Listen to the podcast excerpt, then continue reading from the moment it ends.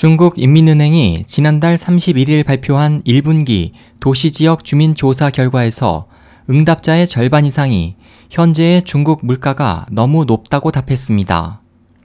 이번 조사는 중국 50개 도시에 사는 은행 예금자 2만 명을 대상으로 물가, 수입, 취직, 투자 및 주택 가격 등에 대해 진행됐습니다. 물가에 대한 질문에서 응답자의 52.7%가 너무 높다고 답했고 24.8%는 2분기에도 물가가 계속 오를 것으로 예측했습니다.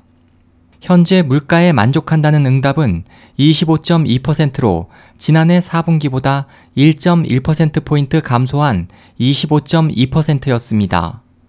주택 가격에 대해서는 응답자의 50.7%가 매우 높다.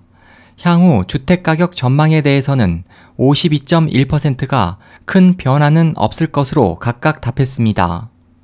지난해 10월 이후 중국의 소비자 물가지수 CPI는 5개월 연속 상승했습니다. 2월 CPI는 전년 대비 2.3%포인트 증가해 2014년 7월 이후 최고치를 기록했습니다. 특히 매일 식탁에 오르는 채소와 돼지고기 가격이 계속 오르고 있습니다. 지난해 10월과 올해 3월을 기준으로 판매 가격을 비교하면 약 40% 상승한 것으로 나타났습니다. 한편 대다수 중국 증권사들은 내년 연간 CPI 수준이 계속 상승할 것으로 보고 있습니다. 대형 증권사인 중신증권은 내년 3월 CPI가 더욱 상승해 성장률이 2.5%가 될 것으로 예상했고 국가발전개혁위원회도 지난 5일 내년 CPI 수준이 다소 상승할 것이라고 전망했습니다.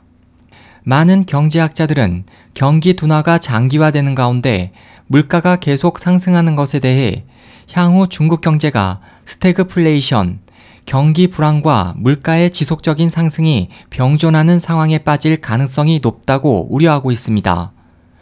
SOH 희망지성 국제방송 홍승일이었습니다.